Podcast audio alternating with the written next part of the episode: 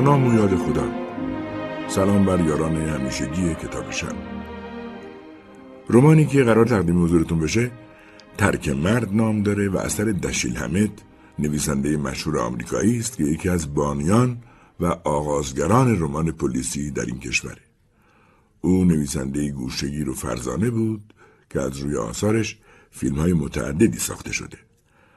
رمان ترک مرد مبنای ساخت شش فیلم سینماییه. مترجم این رمان احمد میرعلایی است. در کافه منتظر همسرم نورا بودم که دختری به طرف من آمد. ریز نقش و بور بود. پرسید شما نیک چارلز نیستید؟ و وقتی گفتم چرا؟ گفت من دروتی وینانت هستم.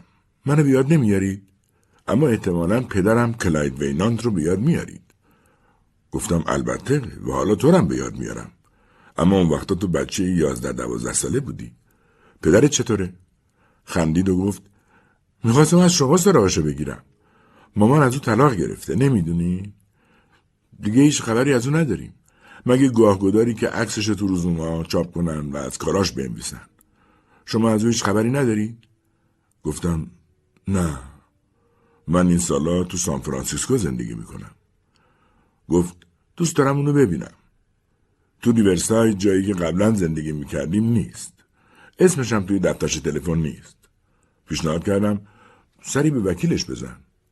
خوشحال شد و پرسید وکیلش کیه؟ اون زمان آدمی بود به اسم هربرت ماکولی توی ساختمان سینگر زندگی می‌کرد. گفت یه سکه به من قرض بدید و به طرف تلفن رفت. وقتی برگشت لبخند می‌زد. گفت پیداش کردم. همین پشت توی خیابون پنجمه. میگه پدرم بیرون شهره. سری می‌زنم ببینمش. در این لحظه نورا آمد. دروتی را به اون معرفی کردم و گفتم پدرش زمانی مشتری من بود. به نورا گفتم خسته به نظر می‌رسی. گفت بله. بیای بنشینیم. دروتی گفت من باید برم. به ما سری بزنیم. تو کورتلند زندگی می‌کنیم و حالا نام خانوادگی مادرم یورگنسنه. روز بعد هربرت ماکولی به من تلفن زد. سلام. نمی‌دونستم به شهر برگشتی. دروتی وینان به من گفت. نهار با هم بخوریم؟ گفتم بهتره تو برای نهار بیای اینجا. خستم. ساعتی یک منتظرتم. ماکولی مردی گنده، موفرفری و سرخگونه بود. تقریبا همسن من، چهر و یک ساله. از قرار وکیل بدی نبود. وقتی تو نیویورک زندگی می‌کردم چند مورد با او کار کرده بودم. دست دادیم و احوال پرسی کردیم. مدتی که نشستیم تلفن او رو خواست. جواب داد و با اخم برگشت و گفت وینانت بود. به شهر برگشته و می‌خواد منو ببینه. گفتم خب اگه عجله داری مزاحمت نمیشم. گفت نه بذار انتظار بکشه. بعد سری تکان داد و اندکی به طرف من خم شد و گفت میمی چه خیالی داره؟ میمی؟ اوه زنش رو میگی. زن سابقش. نمی‌دونم. مگه قرار خیالی داشته باشه؟ با لحنی خوش گفت معمولا داره. و فکر کردم تو از اون باخبری. پس به این خاطر به دیدنم آمده بود. گفتم گوش کن مک شش سال کاراگاهی نمی کنم از سال 1927 پدر زنم که مرد یک کارخونه چوببری و یک خط باریک راهن و چیزای دیگه ای به ارث گذاشت و منم از دفتر بیرون اومدم تا به اونا برسم. به هر حال من برای کسی کار نمی کنم و میمی هم هیچ وقت از من خوشش نمی اومد و منم از او خوشم نمی اومد. گفت من فقط شک داشتم. میمی سه روز پیش به من تلفن زد و می‌خواست وینانت رو پیدا کنه. دیروزم دروتی تلفن زد و گفت تو بهش گفتی به من زنگ بزنه. این بود که فکر کردم هنوز کاراگاهی. گفتم اما این سر و صداها برای چیه؟ وینانت خودش رو قایم کرده؟ مکوله شانه بالا انداخت و گفت منم چیزی نمی‌دونم و چند ماهی وینانت رو ندیدم. ساعتی بعد از آنجا رفت. فردای آن روز نورا روزنامه را به من نشان داد. خبر این بود. منشی کلاید وینانت مخترع معروف در آپارتمانش به قتل رسید. جسد با گلوله سوراخ سوراخ شده جولیا ولف پیدا شد. پلیس به دنبال ارباب او کلاید است. جسد را خانم کریستیان یورگنسن همسر مطلقه مخترع که برای پیدا کردن محل اقامت شوهر سابقش به آنجا رفته بود پیدا کرد. خانم یورگنسن که دوشنبه پس از شش سال اقامت در اروپا به وطن بازگشته است به پلیس گفت وقتی که زنگ در آپارتمان متوفا را فشار می‌داده ناله های ضعیفی شنیده و پسرک آسانسورچی را خبر کرده است او هم با مأمور حفاظت ساختمان وارد آپارتمان شده است و همگی دوشیز ولف را دیدند که با چهار گلوله کالیبر سی و دو کشته شده است. هربرت ماکوله وکیل وینان به پلیس گفته که از اکتبر تا حال مختره را ندیده است.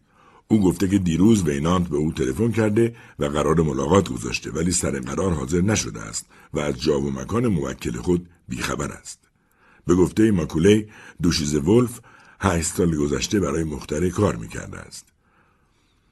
وقتی روزنامه زمین گذاشتم نورا پرسید اون زن رو میشناختی؟ بله. وینان تو دوست داشت فقط براش کار می‌کرد؟ نمی‌دونم. تو برای وینان چی کار می‌کردی؟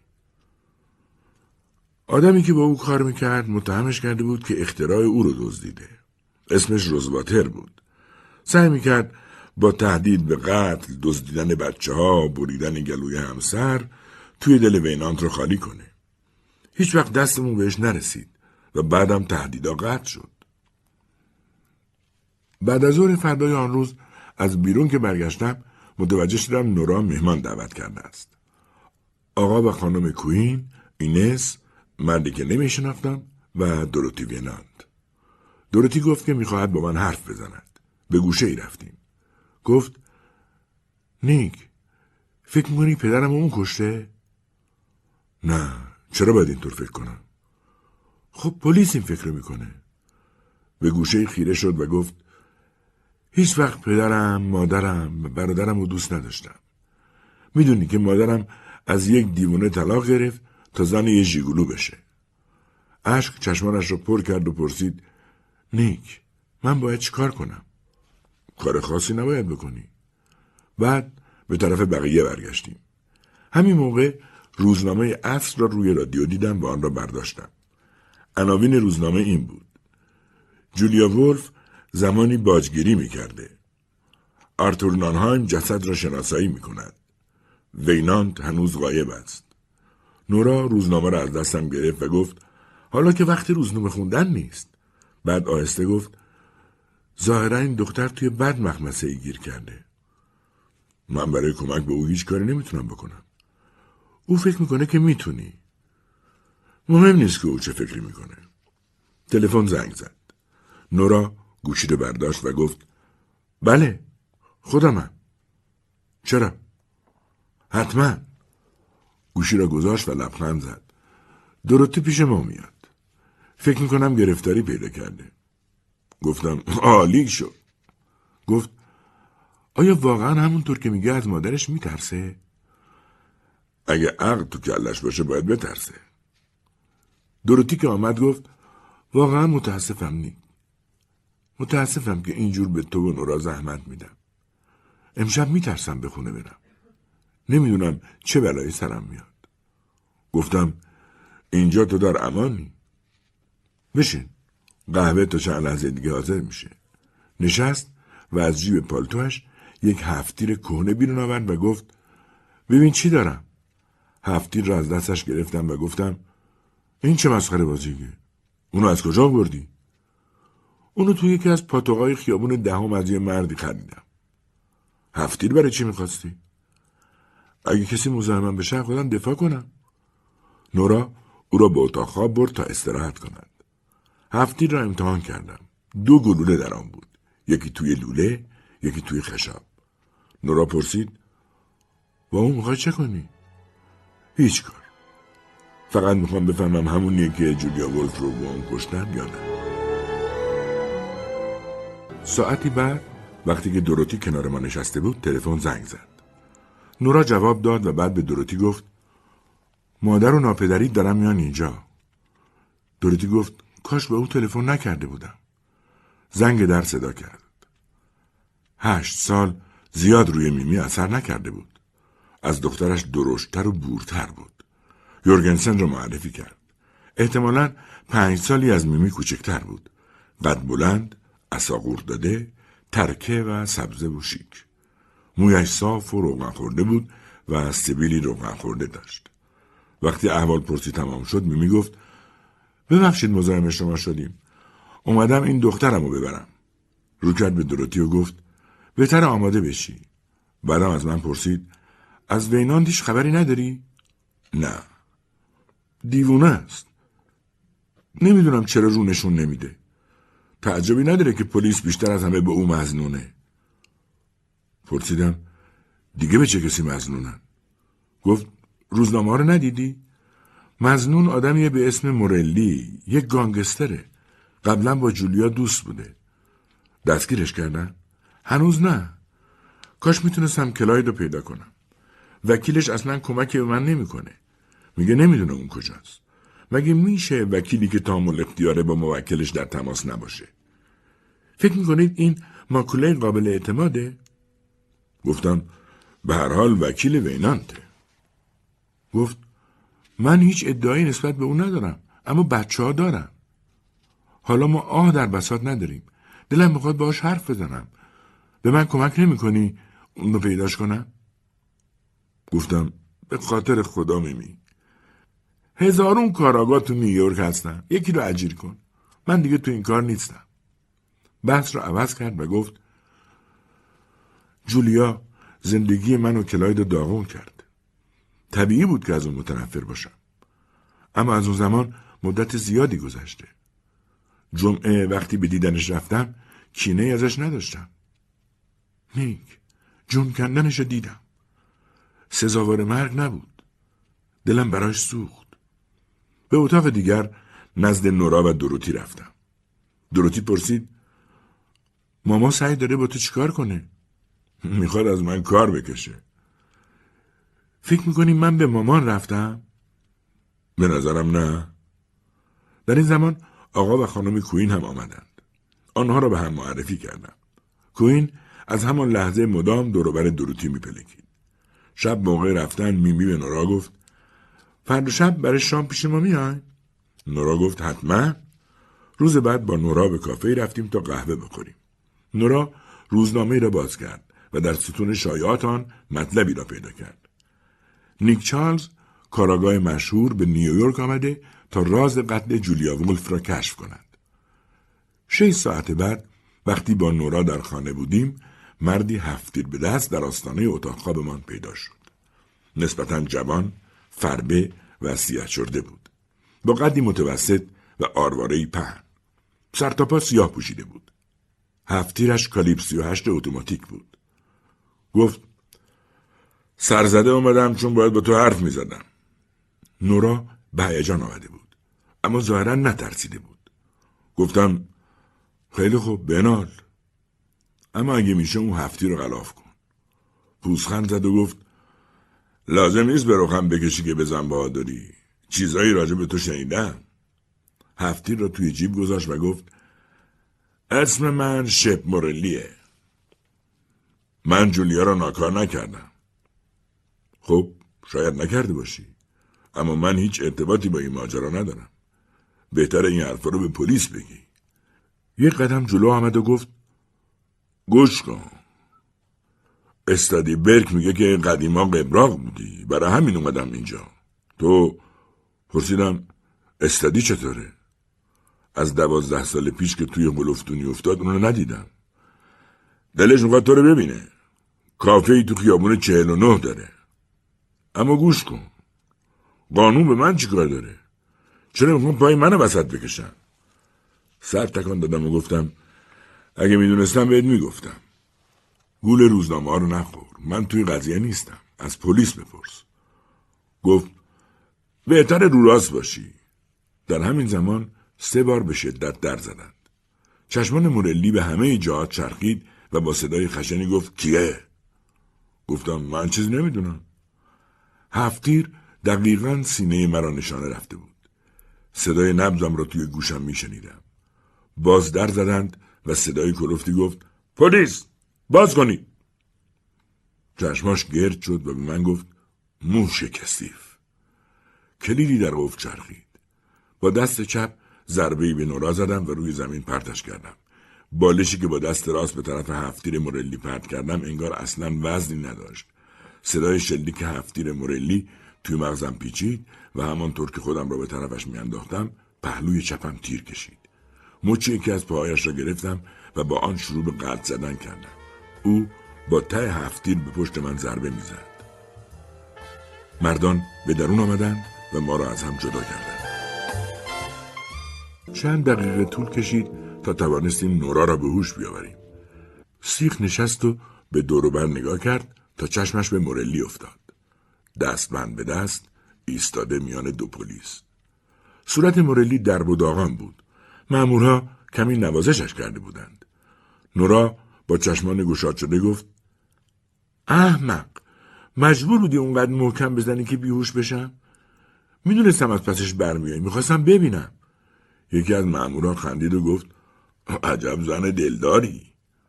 نورا گفت اما نیک تو. گفتم چیز مهمی نیست. گلوله مورلی دنده های سمت چپم خراشیده بود اما خون زیادی از آن می‌رفت. مورلی گفت به خشکی شانس. یک کمی بالاتر خورده بود حالا سربلند بودم. معموری که گنده و موخورمایی بود و پنجاه ساله به نظر می رسید تو دهن او زد. دکتر خبر کرده بودند. نورا حوله آورد و روی زخم گذاشت. از معمورها پرسیدم شما چطور پیداتون شد؟ آنکه تو دهن مورلی زده بود گفت می‌دونستیم اینجا محل تجمع خانواده وینانته. به فکر افتادیم اینجا رو زیر نظر بگیریم تا شاید سر و کله خودش پیدا بشه. معمول ما دیده بود که این جوجه اردک وارد شده و به ما زنگ زد. این از بخت خوش شما بود. این جوجه دوست شماست؟ هیچ وقت. تا حالا اون ندیده بودم. از شما چی می‌خواست؟ می‌خواست بگه من اون زنک وولف رو نکشتم. به دوستانش رو کرد و گفت محل رو بازرسی کنید. در این زمان سر دکتر پیدا شد. خونریزی را بند آورد و زخم را بست و گفت اگه یکی دو روزی حرکت نکنی جای نگرانی نیست. مرد گنده موخورمایی از اتاق من آمد و گفت جواز حمل هفتیر داری؟ نه.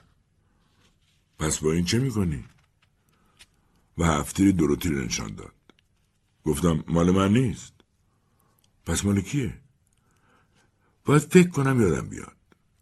هفتیر را توی جیب گذاشت و گفت گوش کنید.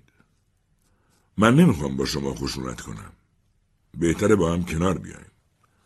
اسم من جان گیلده وقتی حالتون بهتر شد با هم حرف می‌زنیم. وقتی رفتن نورا گفت میخوایی در مورد هفتیر دروتی به پلیس چی میگی؟ بالاخره با توضیح بدی. خودم هم هنوز نمی‌دونم چی باید بگم. شاید این همون هفتیری باشه که جولیا ولف با اون کشته شده. بهتر امشب شام بریم خونه اونا. مگه نشنیدی دکتر چی گفت؟ ما جایی نمیریم. اگه می‌خوای کسی رو ببینی بگو باید اینجا. اینطور مزه نداره. نگران خراش من نباش. حالم خوبه. می‌خوام خانواده یورگنسن رو تو خونشون ببینم. می‌خوام ماکولی رو ببینم. می‌خوام استدی برک رو ببینم. باید ببینم اوضاع از چه قراره. خیلی خوب لعنتی. حالا دراز بکش وقت داریم.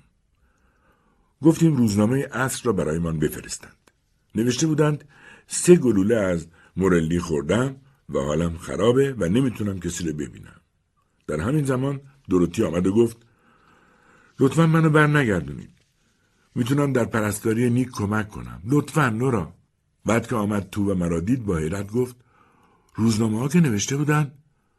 بله مردنی نیستم. اما سر تو چی اومده؟ لب پایینش باد کرده بود و گوشهش زخمی بود. روی یکی از گونههایش جای خون مردگی بود. چشمهایش هم قرمز و پف کرده بود. گفت مامان کتکم زد و زد زیر گریه. نورا گفت بچه بیچاره چرا کتکت زد؟ فکر می‌کرد اومدم در مورد پدر و جولیا از نیک بپرسم. وقتی اومد اینجا و نیک گفت من در ماجرا نقشی ندارم با من خوب بود. اما وقتی روزنامه ها رو دید فکر کرد تو دروغ گفتی و منو کتک زد اعتراف کنم. اعتراف کنم که به تو چی گفتم؟ لطفا بذارید اینجا بمونم. من جای دیگه ای ندارم که برم. گفتم آخه اون فکر می‌کرد که چی به من گفتی؟ او حتما چیزی در مورد قتل می‌دونه و فکر می‌کنه منم می‌دونم اما به خدا من نمی‌دونم. گفتم موقعی که برای شام به اونجا رفتیم نورا وحشت زده گفت اما مامان منتظر شما نیست. روزنامه ها نوشته بودن که تو دم مرگی. فکر نمی‌کنه که شما برید گفتم چه بهتر؟ غافلگیرشون می‌کنیم چون دروتی نمی‌خواست بیاید و قرار شد در اتاق ما بماند قبل در رفتن از او پرسیدم می‌دونستی که مادرت می‌خواست اون روز جولیا ولفو ببینه؟ نه او و کریس با هم بیرون رفتن چه وقت بود؟ حدود ساعت سه کی برگشتن؟ نمی‌دونم وقتی بعد از ساعت شش من اومدم هر دو تو خونه بودن نیک فکر نمی کنی که اونا وقتی به خونه برگشتی به تو چیزی درباره قتل نگفتند؟ چیز روشنی نه فقط درباره پلیس حرف می زدند. به دفتر تلفن زدم و خواستم نامه های من را برای من بفرستند بالا. دو سه نامه مال نورا بود. یکی مال من. تلگرامی هم از فیلادلفیا داشتم. لطفا با هربرت ماکولی تماس بگیرید تا در مورد به عهده گرفتن تفتیش قتل ولف با شما حرف بزند. به او دستورات کامل را دادم. کلاید وینانت. تلگرام را در پاکتی گذاشتم یه یادداشتیم روی آن نوشتم و فرستادم برای بخش جنایی پلیس و با نورا به خانه آقا و خانم یورگنسن رفتیم. میمی مرا که دید گفت این روزنامه های کثافت با این مزخرفاتی که درباره دم مرگ بودن تو نوشتن منو دیوونه کردن. آقای یورگنسن با من دست داد. میمی گفت نمی‌دونم دوروتی کجاست. در این زمان جوانک رنگ پریده و شلوولی که 18 ساله به نظر می رسید وارد شد. میمی گفت اینم پسرم گیلبرت. بعد میمی اصرار کرد جریان تیراندازی را برایش تعریف کنم. وقتی تعریف کردم پرسید اما چرا باید به سراغ تو بیاد؟ خدا می‌دونه. پلیس هم می‌خواست همینو بدونه. در ذهن امروز از وینان تلگرامی داشتم. میمی نگران به دور برش نگاه کرد. آنگاه به جلو هم شد و با نجوا پرسید چی نوشته بود؟ خواسته بود قاتل پیدا کنم. می‌خوای این کارو بکنی؟ شانه بالا انداختم و گفتم تلگرام برای پلیس فرستادم. میمی رو به گیلبرت کرد و گفت سعی کن دروتی رو پیدا کنی. به دوستاش تلفن کن. دلواپسش هستم. پیش ماست. متعجب گفت پیش شما؟ امروز بعد از ظهر اومد و از ما خواست مدتی پیش ما بمونه. لبخندی زورکی زد و گفت حتما درباره من کلی مزخرف به شما گفته. یه چیزایی درباره کتک خوردنش گفت. نگفتم؟ شما باید اونو به خونه بفرستید. اگه خودش بخواد بمونه به او زور نمیگیم. او بچه منه. اگه او رو نفرستی برای برگردوندنش اقدام قانونی می‌کنم. او رو باید بفرستی. گفتم نمی‌خوای که با من دعوا را بندازی. نورا گفت آه نیک رنگت پریده. مطمئنم بیش از حد نیرو صرف کردی. فکر می‌کنم بهتره به خونه برگردیم. خانم یورگنسن ما رو ببخشید. به خانه که رسیدیم دیدیم دروتی نیست. ظهر روز بعد جان گیلد به دیدار من آمد و گفت می‌بینم که سرحال به نظر می‌رسید. گفتم بله حالم خوبه. اون تلگرام وینانت رو که فرستادم دیدید؟ بله. گفتم تو فیلادلفیا دنبالش بگردم. حالا درباره اون هفتیر من حرفم را قطع کرد. ولش کن. اون هفتیر ماشش داغونه.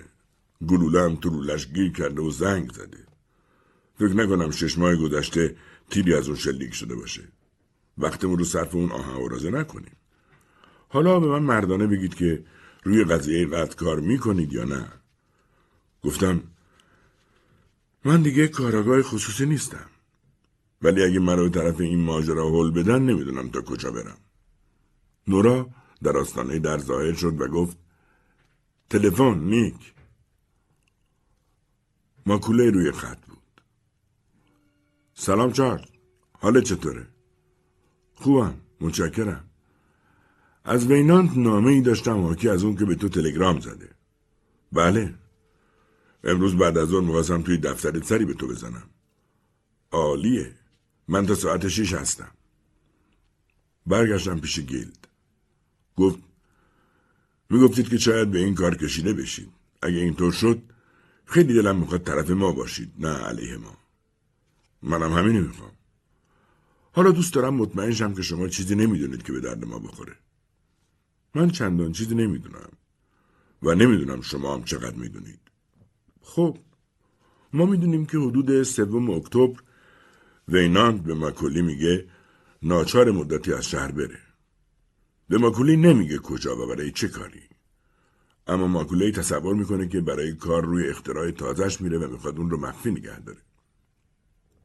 پرسیدم جولیا از کم و کیف این اختراع چیزی می‌دونسته؟ به گفته ماکولی نه. فقط شاید چیزی بوده که برای مقدماتش به پول نیاز داشته. چون اختیار سهام و اوراق بهادار و اینجور چیزا رو به ماکولی میده تا هر وقت از اون پول خواست اونا رو به پول نزدیک کنه. یعنی وکارت تامل اختیار در مورد همه چیز به ماکولی داده. بله. و وقتی هم پول می‌خواسته پول نقد می‌خواسته. ظاهرا نمی‌خواسته کسی از راه چک او رو تعقیب کنه یا او رو بشناسه. به همین دلیل جولیا رو همراه خود نبرده و اگه جولیا راست گفته باشه حتی نگذاشته بدون او کجاست و ریش و سبیلش هم بلند کرده. تا حالا چقدر پول نقد از ماکولی گرفته؟ می‌تونم مبلغ دقیق اون رو به شما بگم. یک دسته کاغذ کهنه و چروکیده عجیب درآورد به نگاهی کرد و گفت بیست و هشت هزار و پونصد دلار. اما همه این پولا توی حسابش نبوده. هر بار ماکوله چیزی فروخته تا پول فراهم کنه. پرسیدم ماکوله پولا رو چطور به وینان میرسونده؟ وینان هر وقت می‌خواسته به دختره مینوشته و او اونو از ماکوله می‌گرفته. ماکوله رسیداشو داره. و دختره چطور پولو به وینان میرسونده؟ همین. ماکوله فکر می‌کنه دختره محل اون رو می‌دونسته. هرچند همیشه می‌گفته که نمی‌دونه.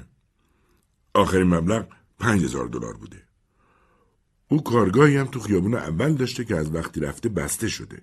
فقط جولیا هفته دو بار به اونجا سر می‌زده و نامه ها رو جواب می‌داده. در آپارتمان وینان که اون رو همونطور راه کرده در کارگاه و در خونه دختر چیز قابل توجهی که به درد ما بخوره پیدا نکردیم و نمی‌دونیم که او الان کجاست. فقط جمعه پیش به ماکوله تلفن کرده که ساعت دو اونو توی سرسرای هتل پلازا می‌بینه. اما سر قرارش نیومده. پرسیدم مطمئنیم که اسم دختره واقعا جولیا ولف بوده؟ سر تکان داد و گفت دو سال قبل از اون که به استخدام بینان در بیاد مدت شش ماه در کلیولند به جرم تیغ زدن مردا با اسم رودا استوار در زندان بوده. فکر می‌کنید وینان این رو می‌دونسته؟ خدا می‌دونه. پرسیدم از این مورلی واقعا مدرکی داری؟ تو این قضیه نه. اما او رو برای یکی دو مورد دیگه می‌خوان شما مایلید که به جرم تیراندازی به شما تعقیبش کنید؟ نه. مگه اون که شما به اون نیاز داشته باشید. سرش را به نشانه نفی تکان داد و گفت خودمون به اندازه کافی از او داریم. پرسیدم در مورد خود قتل بگید. گفت قتل روز جمعه 23 هولوش سه و 20 دقیقه اتفاق افتاده و این زمانیه که خانم یورگنسن به اونجا رسیده و او رو پیدا کرده. می‌دونیم که او حدود ساعت دو و نیم سالم بوده و تلفن جواب داده و ساعت سه هم ماکولهی تلفن کرده و او سالم بوده. خانم یورگنسن که رسیده اثری از اون که کسی به زور در رو شکسته باشه ندیده و کسی هم آپارتمان رو به هم نریخته. هرچی ما می‌دونیم همینه. چه کسی او رو به عنوان دوست مورله می‌شناسه؟ نانهایم. از روی عکس او رو شناخته و با مورلی دیده. نانهایم کیه؟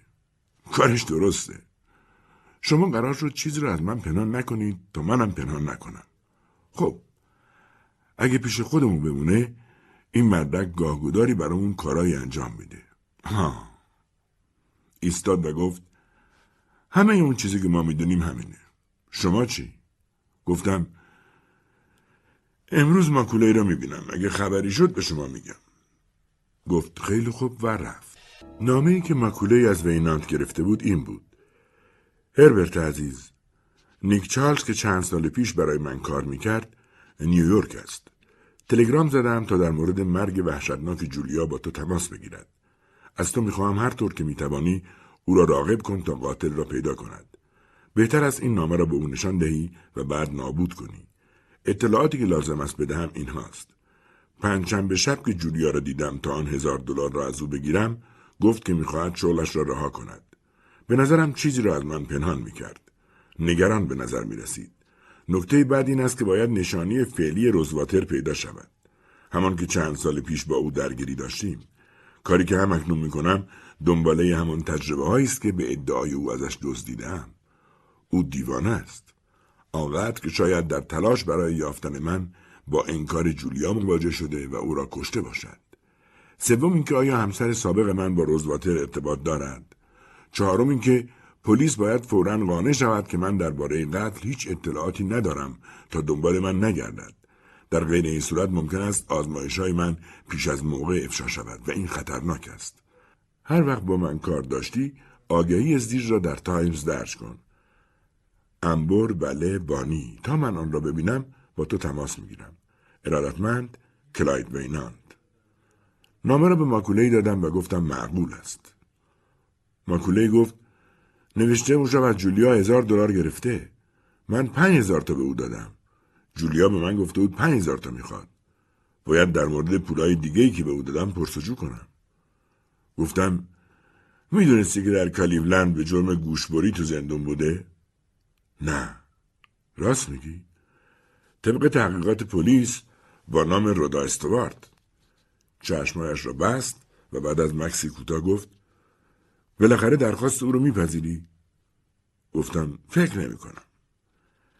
وقتی به باشگاه پالما رسیدم دروتی را کنار کوین دیدم. گفتم تو مهمون معرکه هستی. بدون پیغام جیم میشی. فکر کردم مامان دنبالم بیاد. نیم ساعت بعد موقع خداحافظی دروتی گفت می‌خوام با تو بیام از نورا عذرخواهی کنم. به خانه که رسیدیم گیلبرت پیش نورا بود. خواهر و برادر با هم احوال پرسی کردند. بعد از آنها پرسیدم شما هیچ کدوم ویکتور روزواتر را دیدید؟ همون که در گذشته با پدرتون درگیر شده بود. گفتن نه. ولی گیلبرت پرسید چرا این سوال رو؟ گفتم فرضیه ای دارم. منم هرگز او رو رو در رو ندیدم. اما با توصیفی که از او شنیدم با کمی تغییر می‌تونه کریس یورگنسن باشه. آن شب قرار شد با نورا به دیدن استادی برک بریم. کافه ای که مورلی آدرسش را داده بود. استادی برک به سارق گاو صندوق ها معروف بود. کمی چاق شده بود. صورتی پهن و آبلگون داشت و موی تنک و بیرنگ. صدایش هم بم و خرخرمانند بود. با او دست دادم و به نورا معرفیش کردم. گفت خدا به دور زن گرفتی؟ فکرشو بکن. ما را سر میزی نشاند و به نورا گفت منو فرستاد تو قفس. نورا گفت پس کاراگاه خوبی بوده. اینطور میگن اما منو شانسکی گرفت. پرسیدم چطور شد این مردک وحشی موردی رو برام شاخ کردی؟ گفت رو هم خبر نداشت که می‌خواست چیکار کنه. پرسیدم محل اقامت منو چطور پیدا کرده بود؟ گفت از خودش بپرس به او مربوطه رفیق رفقایی داره پرسیدم به نظر تو او دختره را کشته؟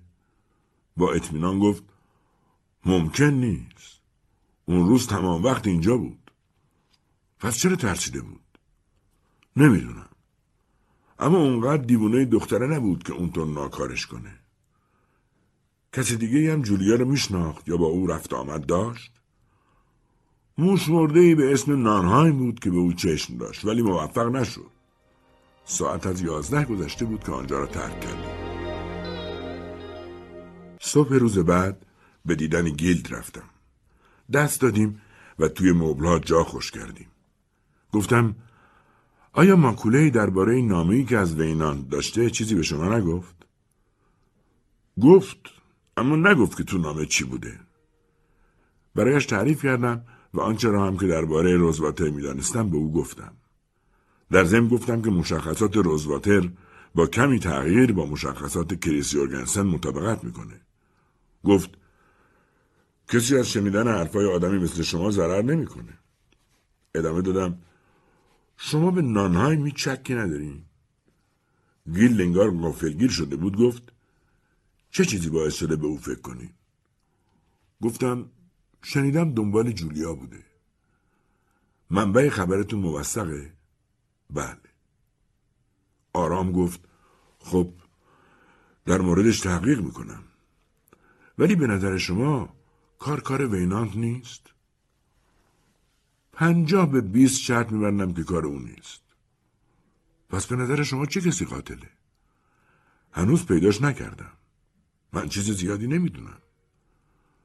شما کاراگاه باهوشی هستید. می‌خوام به حرفاتون گوش بدم. گفتم من بیشتر می‌خوام پرسش مطرح کنم. خانم یورگنسن واقعا چه زمانی پیش جولیا رسیده؟ یا نانهایم اون زمان کجا بوده؟ یا چهار هزار دلار ما به تفاوت پولی که ماکولهی به دختر داده کجا رفته؟ گیل گفت منم مایلم بدونم چرا وینان نمیاد تا به سوالات ما جواب بده.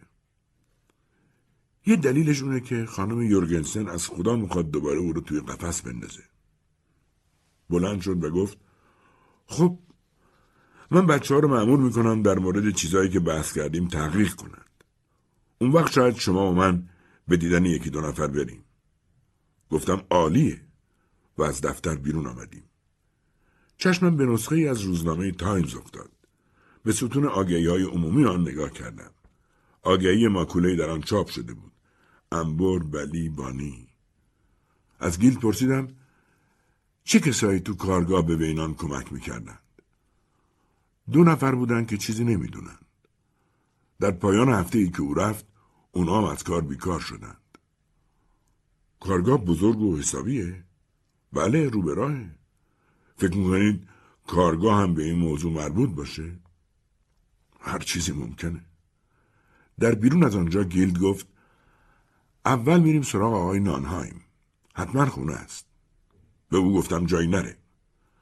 خانه نانهایم در طبقه چهارم ساختمان تاریک و نمور و بویناکی بود که سر و صدای خیابان ششم آن را شلوغ کرده بود. گیلد در زد. از تو صداهایی آمد. صدای تو دماغی مردانه ای که عصبی می‌زد پرسید کیه؟ گیلد گفت منم. در به شتاب باز شد و مردی سی و پنج شش ساله ریزه و زردنبو پدیدار شد. ترسیده به نظر می رسید. به درون رفتیم.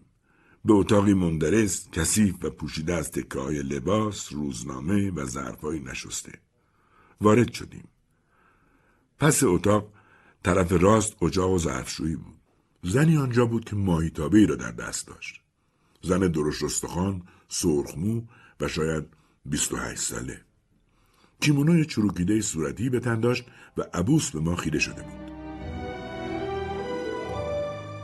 گیلد مرا به نانهایم معرفی کرد. بعد از او پرسید چرا به من نگفتی که دنبال ولف بودی؟ من فقط با اون سلام علیک داشتم. زن از شنیدن این حرف خندید. نانهایم به او گفت خفش شو. زن مایتابه را به طرف سر او پرتاب کرد. مایتابه به دیوار خورد و روغن و تخم مرغش روی فرش و اساسیه ریخت. نانهایم به طرف او خیز برداشت. گیل گفت بس کنید. اومدم با تو حرفای دیگه ای بزنم. زن به اتاق خواب رفت و در را بست. گیلد گفت چرا نگفتی؟ نانهایم گفت این دروغه من با او کاری نداشتم. در این زمان زن درشتندام چمدان به دست سمت در رفت. نانهایم گفت میریام کجا؟ زن گفت من عرازل خبرچین رو دوست ندارم و از در بیرون رفت. نانهایم داد زد نرو رفتارم رو درست می‌کنم میریام و از جا بلند شد. گیلد بازوی او را گرفت و گفت بشین. التماس کنان گفت بذارید برم برش گردونم اون وقت هر چی بخواید میگم. گیلد گفت مزخرف نگو. تو اون روز که دختر کشته شد ساعت سه کجا بودی؟ حالا یادم نمیاد سب کن و به اتاق خواب رفت. گیلد او را صدا زد. وقتی پاسخی نیامد وارد آنجا شدیم. کسی نبود. پنجره باز بود و پشتش پلکان اضطراری. گیلد گفت کاش این کارو نکرده بود به ضررش تموم میشه. گیلد به چند جا تلفن زد و گفت گیرش میآورم. راستی با خبر شدم که روزواتر همون کریس یورگنسنه. بیرون آمدیم و در خیابان خداحافظی کردیم. در خانه که بودم میمی زنگ زد. گفت می‌تونم ببینم نیک؟ اتفاق وحشتناکی افتاده. گفتم چی شده؟ گفت پشت تلفن نمی‌تونم بگم. می‌تونی بیای اینجا؟ از نورا عذرخواهی کردم و رفتم. تا میمی مرا دید گفت لطف کردی. امیدوارم منو برای اون شب بخشیده باشی. می‌خواستم بدونم اگر کسی شواهد جنایت رو پنهان کرده باشه با او چه می‌کنند. او رو شریک جرم قلم داد می‌کنند. حتی اگه آدم تغییر عقیده بده و داوطلبانه شواهد رو در اختیارشون بگذاره شاید در این مورد فرق کنه. جولیا رو کلایت کشته.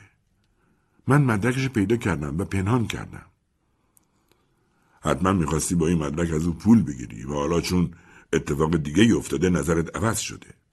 عصبی خندید و گفت تو همیشه نسبت به من نظر بد داشتی. گفتم بگذاریم. آیا بالاخره کریس یورگنسن یا همون روزواتر رو دستگیر کردن؟ حیرت زده گفت چی؟ همین که شنیدی. یورگنسن همون روزواتره میمی چهرهش از ترس زرد شد. صدایش گرفت. انگشتانش را توی هم کرد و گفت باور نمی کنم باور نمی کنم اون شوهر منه. و هم خیره شدیم. فکر کردم ترس او از این نیست که یورگنسن جولیا ولف را کشته باشد. ترسش این است که مبادا یورگنسن هدفش از ازدواج با او انتقام گرفتن از وینانت باشد. گفتم خیلی خوب. برگردیم به موضوع مدرک جرمی که تو از وینانت پیدا کردی.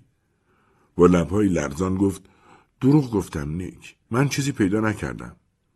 گفتم تصمیمت رو عوض کردی.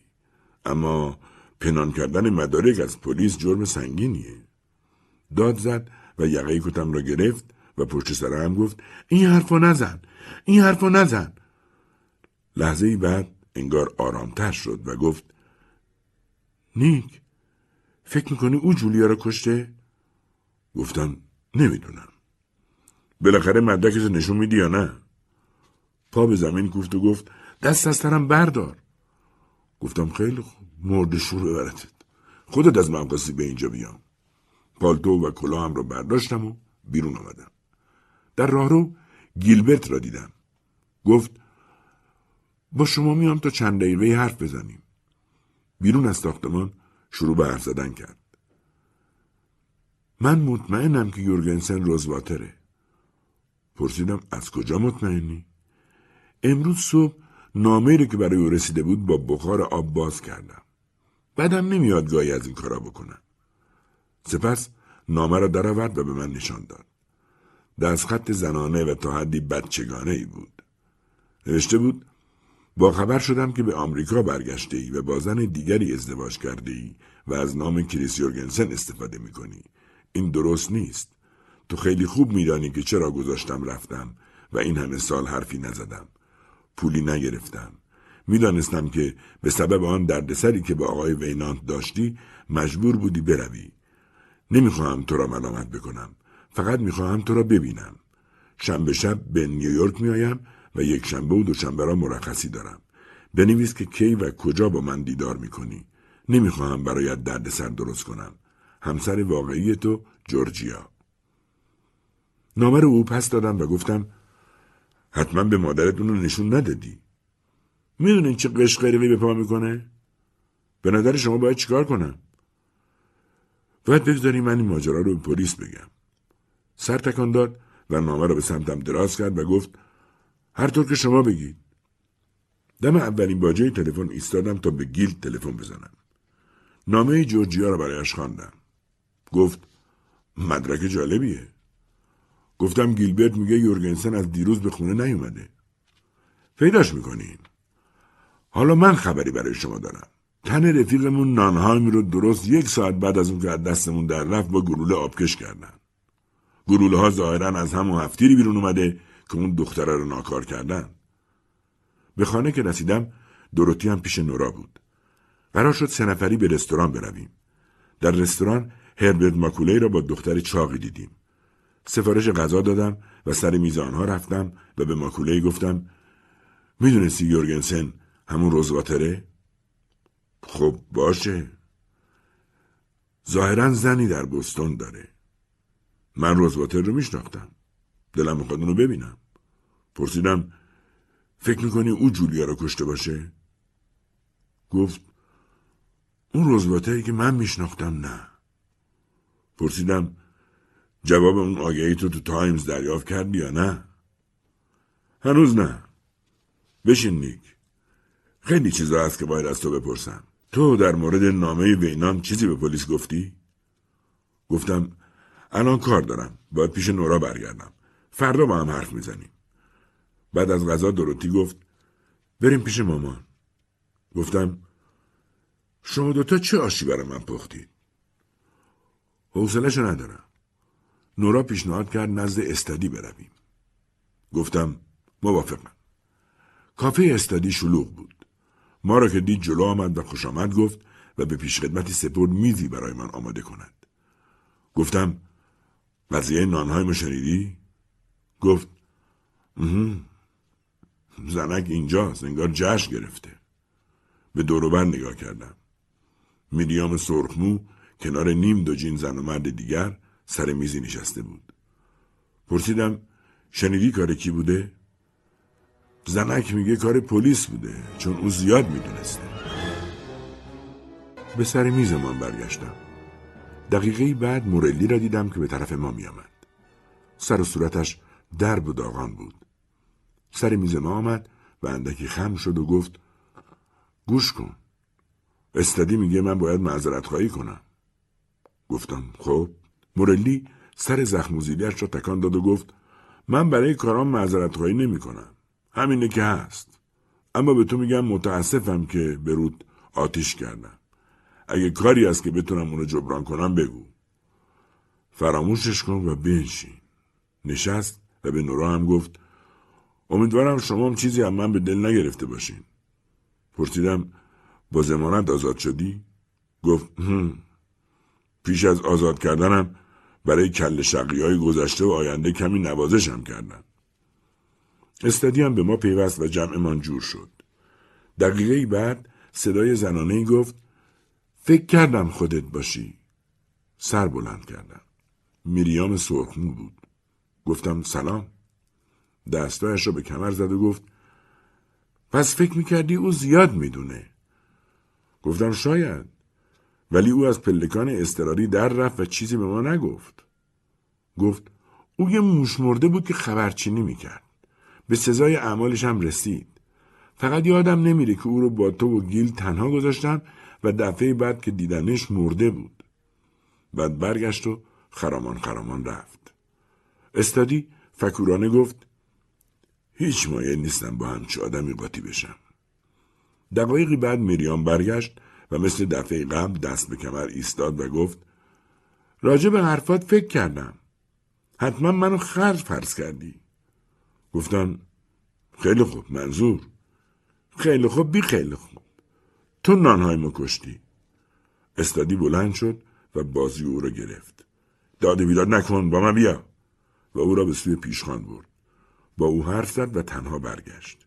این بار سر و کله مرد بور فوقالعاده چاقی که از سر میز میریام بلند شده بود پیدا شد و با صدای نازک و لرزان به من گفت پس تو همون کسی هستی که دخل نانهای ما آوردی؟ مورلی محکم کوبید تو شکمش. استادی هم بلند شد و مشت محکمی توی صورت مرد چاق کوبید. پیش خدمتم آمد و با تمام قوا سینی خالیش را بر سر او کوبید. مرد چاق پس افتاد و یک میز و سه مشتری را به زمین انداخت. دو نفر دیگر از کارکنان کافه جلو آمدند و به جان مرد چاق افتادند و عاقبت با کمک مورلی او را بلند کردند و با دگنک بیرونش کردند. دروتی رنگش پریده بود و چشمان نورا از حیرت گشاد شده بود. گفت اینجا دیوونه خونه است. برای چی این کارا رو می‌کنن؟ به او گفتم تو در این باره همونقدر می‌دونی که من می‌دونم. مورلی و آن دو برگشتند. ظاهرا از خودشان خوششان آمده بود. به استادی گفتم بچه ها تیز عمل می‌کنن. مورلی گفت با این مردک باید پیش دستی کرد. وقتی راه بیفته دیگه دیر شده. مگه نه استادی؟ حدود دو بعد از نیمه شب بود که برگشتیم. نورا در تاکسی گفت نباید اون چاقر اونجور می‌زدن هرچند بامزده بود ظالمانه بود دروتی گفت بهتر منو در خونمون پیاده کنین در خانهشان به دروتی کمک کردم پیاده شود گفت لطفا یه دقیقه بیاین بالا. نورا گفت فقط یه دقیقه و پیاده شد. به راننده گفتم منتظر بماند. رفتیم بالا. گیلبرت در را باز کرد و آهسته گفت پلیس اینجاست. صدای میمی آمد که کی بود؟ دوروتی و آقا و خانم چارلز. میمی به استقبالمان آمد و گفت هیچ وقت از دیدن کسی اینقدر خوشحال نشده بودم. حالا می‌خوام همه چیز به تو واگذار کنم نیک. با او به اتاق نشیمن رفتیم. گیلد سلام کرد. پرسیدم چه خبر شده؟ گیلد از گوشه چشم اول به میمی و بعد به من نگریست و گفت پلیس بوستون یورگنسن یا روزواتر رو تو خونه زن اولش پیدا کرده و به نیابت از ما سوالاتی از او کرده. جواب او ظاهرا اینه که هیچ ارتباطی با کشته شدن جولیا ولف نداره و خانم یورگنسن هم در ماجرای بینانت هیچ حرف به در بخوری به ما نزدند. پرسیدم این آقا زن اولش طلاق داده یا نه؟ به گفته زن اول نه. میمی گفت شک میبندم دروغ میگه. گیل گفت فعلا این موضوع اهمیتی نداره و ماجرای قتل مهمه. میمی به من گفت می‌تونم با تو تنها حرف بزنم؟ به گیل نگاه کردم. گفت هر کاری که به حل موضوع کمک کنه بکن. به اتاق خواب رفتیم و میمی در را بست و گفت اون مردک آبرومو برد نیک. رسوای خاص آمم کرد. حالا توی دردسر افتاده و انتظار داره کمکش کنم. این مامورام حرف منو باور نمی‌کنن که او دروغ میگه و من درباره قتل هیچ چیز بیشتر از اون که گفتم نمی‌دونم. گفتم یادت هست که می‌خواستی چیزی به من بگی؟ چی پیدا کرده بودی؟ من چیزی پیدا نکردم. دروغ گفتم. باز رسیدیم سر جای اولمون. تو باید راست بگی. خیلی خوب. من چیزی پیدا کردم ولی نمی‌خوام اونو برای کمک به این مردک از دست بدم. گفتم اگه پلیس بفهمه که تو چیزی رو پنهان کردی روزگارت سیاه خواهد کرد. این حرفا رو از روی راستی به من می‌زنی؟ بله مطمئن باش. گفت نمی‌خوام در بره و نمی‌خوام خودم هم توی درد سر بیفتم. خب پس بهتره هرچی داری رو کنی. باشه حرفتو باور می‌کنم. گیل صدا بزنم؟ نه سب کن. ترجیح میدم اول ببینم تو راجع به اون چی فکر می‌کنی. خیلی خوب. در قفسه ای را باز کرد و دستمال پیچیده ای را درآورد. نزدیک شدم. گره دستمال را باز کرد تا تکه زنجیر ساعتی ده سانتی را به من نشان دهد که یک طرف آن پاره شده بود و به طرف دیگرش چاقوی طلایی کوچکی آویزان بود. پرسیدم خب. وقتی بقیه رفتن و من با جولیا تنها شدم این توی دستش بود. و من می‌دونستم که مال کلایده از این جهت اونو برداشتم. واقعا مطمئنی که مال کلایده بله. ببین حلقه ها یکی در میون از طلا نقره و مسه اینا را از اولین محصولی ساخت که از شیوه ذوب فلزات اختراعی حاصل شده بود هر کس به اینان رو بشناسه می‌تونه اینو راحت شناسایی کنه زنجیر دیگه ای مثل این نیست چاقو رو برگردان تا من حروف CMW را که روی آن حک شده بود ببینم. گفت اینا حروف اول اسممونه. چاقو رو هیچ وقت ندیده بودم. اما زنجیر را هر جا باشه می‌شناسم. کلاید سالها اون رو تو جیب داشت. لکه روی دستمال خونه؟ بله. زنجیر تو دستش بود و روی اون کمی خون بود. ببینم. انگار حرفمو باور نمی کنی. گفتم دقیقا نه. تو باید مطمئن باشی که این بار داری راست میگی. پایش را به زمین کوبید و گفت تو می‌تونی آزاردهنده ترین مرد باشی. من این بار حقیقت رو میگم نیک. گفتم امیدوارم اینطور باشه. حالا مطمئنی که وقتی با جولیا تنها بودی به اوش نیومد و به تو چیزی نگفت؟ البته که مطمئنم. گفتم خیلی خوب. همینجا بمون تا گیلدو بیارم. اما اگه به او بگی که زنجیر توی دست جولیا بود و هنوز نمرده بود اون به این فکر میفته که نکنه برای بیرون آوردن اون مجبور شدی خشونت به خرج بدی چشمانش را گشاد کرد و گفت باید به او چی بگم؟ بیرون رفتم و در را بستم. نورا کمی خوابالود می‌زد. به گیل گفتم بفرمایید نوبت شماست.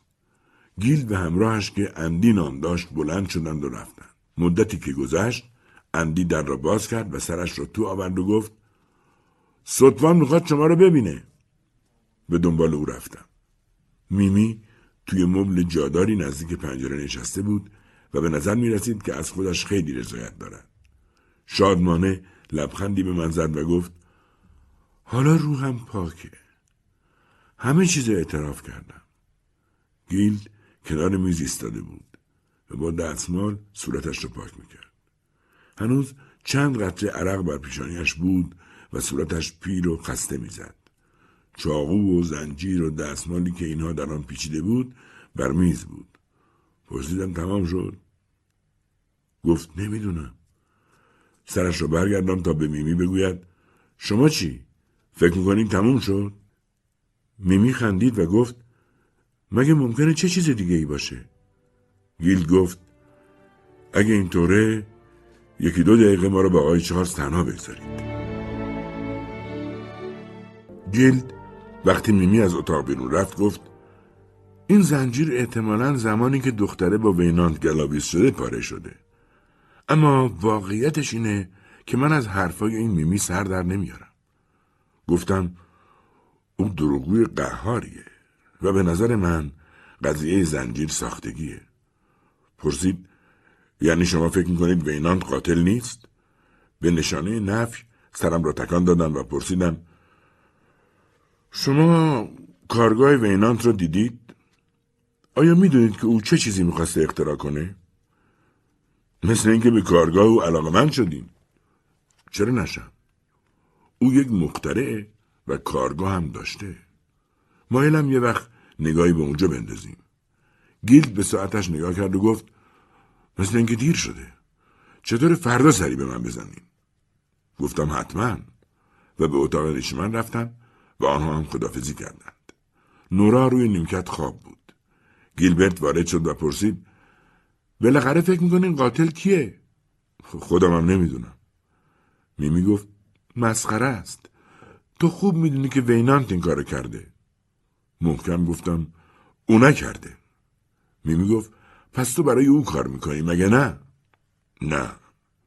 و به گیلبرت گفتم تو که فکر نمی کنی پدرت این قتل مرتکب شده باشه؟ گفت نه فکر نمی کنم او کرده باشه. دروتی از آستانه در گفت او می‌دونه چه کسی جولیا رو کشته. صورتش بیرنگ بود و شق و رق ایستاده بود. میمی گفت حالا یکی دیگه از اون نمایش های احمقانت رو شروع نکن. دروتی گفت می‌تونی وقتی اونا رفتن کتکم بزنی. پرسیدم گفتی گیلبرت می‌دونه چه کسی قاتله؟ گیلبرت گفت دروتی تو احمقی. گفتم ولشون کن. بذار هرچی می‌خوام بگم. کی جولیا رو کشت؟ گفت من نمی‌دونم. او می‌دونه. من از اینا میترسم. منو همراه خودت ببر. گفتم حتما تو رو می‌برم. اما دوست دارم در حضور جمع بگی. نورا چشم باز کرده بود. از او پرسیدم نظر تو چیه؟ به دروتی گفت بیا بریم خونه ما. من این آدما رو دوست ندارم. میمی یک باره به طرف دروتی حمله برد. او را گرفتم. نورا دروتی را به طرف در هل داد. صورت میمی ارغوانی شده بود. به گیلبرت گفتم مراقب مادرت باش. یکی دو دقیقه دیگه خوب میشه. و او را رها کردم و من هم بیرون رفتم. حدود پنج صبح به خانه رسیدیم. از دروتی پرسیدم چی بود که اونجا میترسیدی به من بگی؟ به نجوا گفت گیلبرت امروز پدر رو دیده و پدر به او گفته که قاتل کیه. خب کیه؟ سر تکان داد. به من نمیگه. فقط همینو به من گفت. درباره نانهایم حرفی نزد؟ نه. پدرت کجاست؟ گیلبرت به من نگفت. خوبه برای یک بارم که شده یکی از شما حرف صاف و روشنی بگه. دروتی ترسان و لرزان گفت من به تو دروغ نگفتم نیک. نورا گفت ما همه خسته و عصبی هستیم. بیایید حرفامونو بذاریم برای بعد از استراحت. و دروتی رو با خود به اتاق خواب برد. وقتی نورا برگشت گفت هرچی که اینا میگن باد هواست. ساعت یک رو به ده نورا با تکان بیدارم کرد و گفت تلفن هربرت ماکولیه و میگه کار مهمی داره. ماکولی گفت باید تو رو ببینم. می‌تونم حالا بیام اونجا؟ باشه. به نورا گفتم ماکوله میاد اینجا. فکر نکنم تا حالا او رو دیده باشی. آدم روی هم رفته خوبیه. زمان جنگ چند روز در یک گروه هم با هم بودیم. دو سه بارم کارایی برام جور کرده. از جمله همین کار وینان تو. نگاهی به روزنامه های صبح انداختم. خبر دستگیری یورگنسن و خبر قتل نانهایم در آنجا درد شده بود. ماکوله آمد. با هم دست دادیم و نورا را به او معرفی کردم. گفت این خط تازه رو پلیس از کجا پیدا کرده؟ پرسیدم خط تازه پلیس کدومه؟ گفت سطفان گیل امروز صبح به دیدنم اومد. اول یه تیکه زنجیر ساعت به من نشون داد که چاقویی به یک سر اون وصل بود. از من پرسید آیا اون رو قبلا دیدن؟ دیده بودم. مال وینانت بود. اون وقت از من پرسید از چه راهایی ممکنه به دست دیگری بیفته. کاشف به عمل اومد که مقصودش از دیگری تو و میمیه. به او گفتم مسلما وینان می‌تونسته اون رو به هر یک از شما داده باشه. یا شما می‌تونستید اون رو بدزدید یا تو خیابون پیدا کرده باشید یا کسی گرفته باشید که وینان خودش به اون شخص داده باشه. نورا گفت یعنی به تو هم شک دارن؟ گفتم احتمالا این مایه رو میمی اومده تا نورافکن رو روی چیز دیگه ای بندازه. ماکولی گفت گیلد علاقه داشت بدون چند دفعه تو رو دیدم. همچنین کی و کجا؟ اما لازم نیست تو بترسی. من قصد دارم وینانت رو دست بسته تحویل پلیس بدم. گفتم تو مطمئنی که او این کارو کرده؟ من که نیستم. به سادگی گفت من می‌دونم. حتی اگر یک در هزارم اشتباه کرده باشم که نکردم او دیوونه است و نباید آزاد بگرده. گفتم احتمالا این حرف درسته ولی تکرار کرد من می‌دونم. اون روز بعد از که دخل دختر را آورد دیدمش. هنوز نیم ساعتی از قتل نگذشته بود. هرچند من این مطلب را نمی‌دونستم. حتی نمی‌دونستم که به قتل رسیده. تو خیابون پنجاه و هفتم بودم که تصادفا اونو تو تاکسی دیدم. پرسیدن چه وقت بود که اونو دیدی؟ حدود سه و روب یا بیست دقیقه بود. گفتم گمون نکنم اونقدر وینان نزدیک بوده باشی که بفهمی آیا هیجان زده به نظر می‌رسید. زنجیر ساعت سر جای خودش بود بوی باروت می‌داد یا چیزایی از این قبیل؟ درسته. من فقط نیمرخ او رو دیدم. اما در وینانت بودن شک ندارم. خب بعد؟ او تلفنم نزد که چرا سر قراری که به من داشته نیامده تا سهشنبه که اون نامش رو دریافت کردم. یک کلمه هم نوشته بود که چرا روز جمعه سر قرار نیامده. اون زمان فکر کردم شاید رفته بوده به کارگاهش در خیابون اول. دو سه خیابون دورتر از جایی که او رو دیدم. البته از وقتی او رفته کارگاه تعطیل بوده و ماه پیش اجاره اون رو تمدید کردیم و همه چیز در اونجا منتظر اوست تا برگرده. شاید اون روز بعد از ظهر اونجا بوده. پلیس نتونست سرنخی پیدا کنه که اونجا بوده یا نبوده. اما ماجرای ناتوانی من در تماس با ویناند. این قضیه منو در موقعیت ناراحتی گذاشته. چون معلومه که پلیس فکر می‌کنه من با او در تماسم و در این مورد دروغ میگم. تو هم همین تصور رو داشتی مگه نه؟ حرفش رو تایید کردم. ادامه داد تو هم مثل پلیس فکر کردی که من همون روز قد در جایی با او دیدار کردم. گفتم محتمل به نظر می‌رسید. گفت البته تا حدی حق با تو بود. من اونو دیده بودم. ولی نه در زمان و مکانی که از نظر پلیس جرم تلقی بشه. البته حالا دیگه هیچ کدوم از این حرفا اهمیتی نداره. اون چه اهمیت داره اینه که امروز صبح از بینان خبر داشتم. سکوت کرد تا تأثیر این حرف را در من ببیند. وقتی دید چیز خاصی نگفتم ادامه داد تلفن کرد و برای امشب با او قرار گذاشتم. برای تو و خودم. به او گفتم تو تا اونو نبینی هیچ کاری براش نمی کنی. از این جهت قول داد که امشب با ما دیدار کنه. البته من می‌خوام پلیس رو خبر کنم. تا کی می‌تونم سپر بلای او باشم؟ گفتم تا به به پلیس چیزی گفتی؟ نه. می‌خواستم اول تو رو ببینم. گفتم چرا نمی‌ذاری پلیس کمی دیگر معطل بمونه؟ بذار تو و من امشب سر قرار بریم و حرفاشو بشنویم. اگه مطمئن شدیم که قاتل خودشه می‌تونیم نگهش داریم و پلیس رو سر بزنگاه خبر کنیم. لبخندی خسته زد و گفت اگه می‌خوای اینجوری باشه حرفی ندارم. اما شاید اگر گفتگوی تلفنیمون رو برات تعریف کنم تصمیمت عوض بشه. در این لحظه دوروتی وارد شد و گفت اوه سلام آقای ماکوله از پدرم خبری رسیده؟ ماکوله به من نگاه کرد. سر تکان دادم. گفت هنوز نه اما شاید امروز خبری از او بگیریم. گفتم دوروتی هم خبرهایی داره. حرفای گیلبت رو به ماکوله بگو. چهره دوروتی سرخ شد و شتابان گفت گیلبرت دیروز پدرم رو دیده و پدر به او گفته که چه کسی دوشیز ولف رو کشته. ماکوله با چشمان بهت زده به من نگاه کرد و گفت چی؟ گفتم معلوم نیست این اتفاق افتاده باشه. گیلبرت گفته. می‌فهمم. یعنی فکر می‌کنی که بله این خانواده کمی مخشون معیوبه. دروتی خشمگین شد. به نظر من تو یه حیولا هستی. گفتم چرا ناراحتی؟ این دفعه رو به تو فرصت میدم. دلم می‌خواد باور کنم که گیلبرت این حرفو به تو زده. ماکولای پرسید برادرت زیاد اونو دیده؟ نمی‌دونم چند بار دیده. به من گفت که اونو می‌بینه. به نورا اشاره کردم. برخواست و گفت دورتی ببریم توی اون یکی اتاق و بذار اینا هر غلطی دلشون خواست بکنن. به ماکوله گفتم راستی از گفتگود با وینان می‌گفتی. گفت آگهیمو تو روزنامه دیده بود و می‌خواست بدونه با او چیکار دارم. گفتم تو چندان راغب نیستی خودت رو قاطی این مسئله بکنی و قرار امشب رو به او گذاشتم. اون وقت گفت اگر میمی پول خواست هر مبلغ معقولی رو به او بپرداز.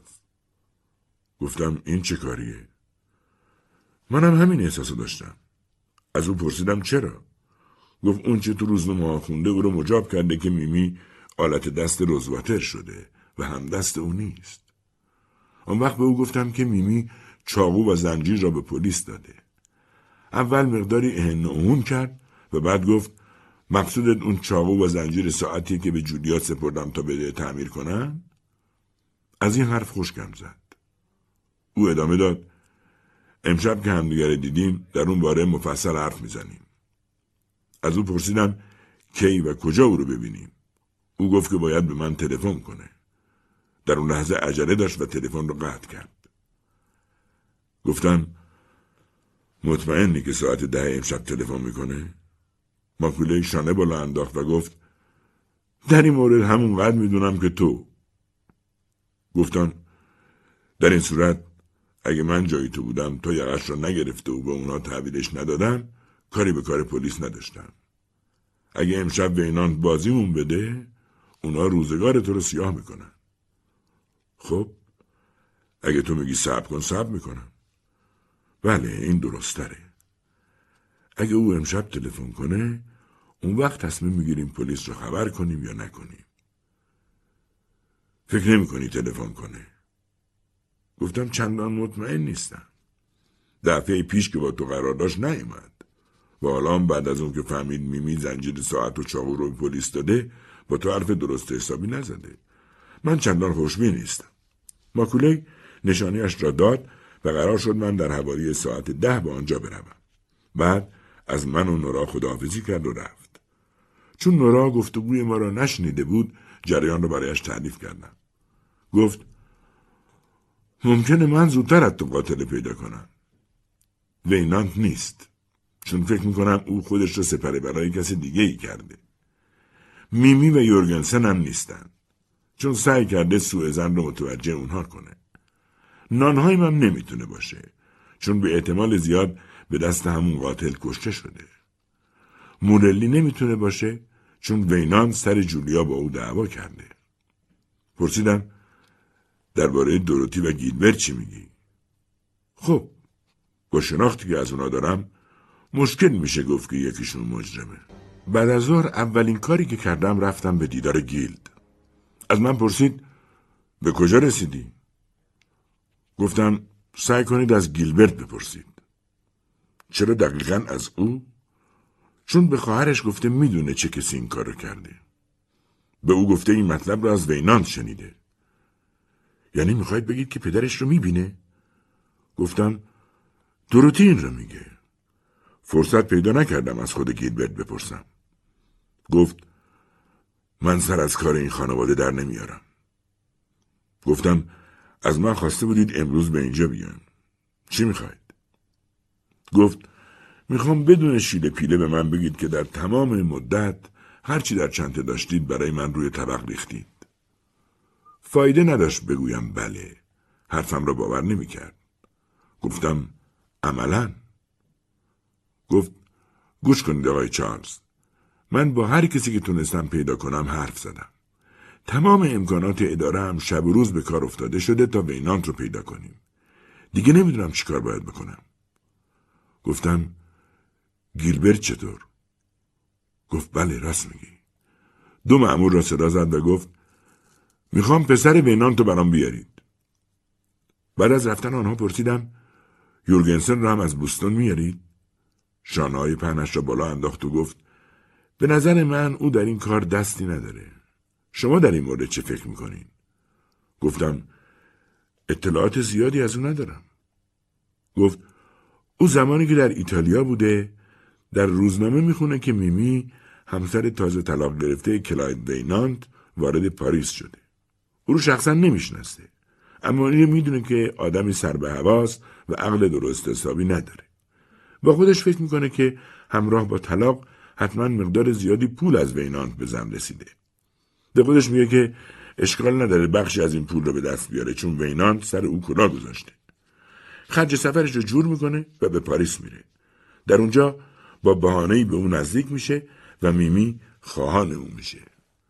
پیشنهاد ازدواج را هم میمی داده و اونا ازدواج می‌کنن.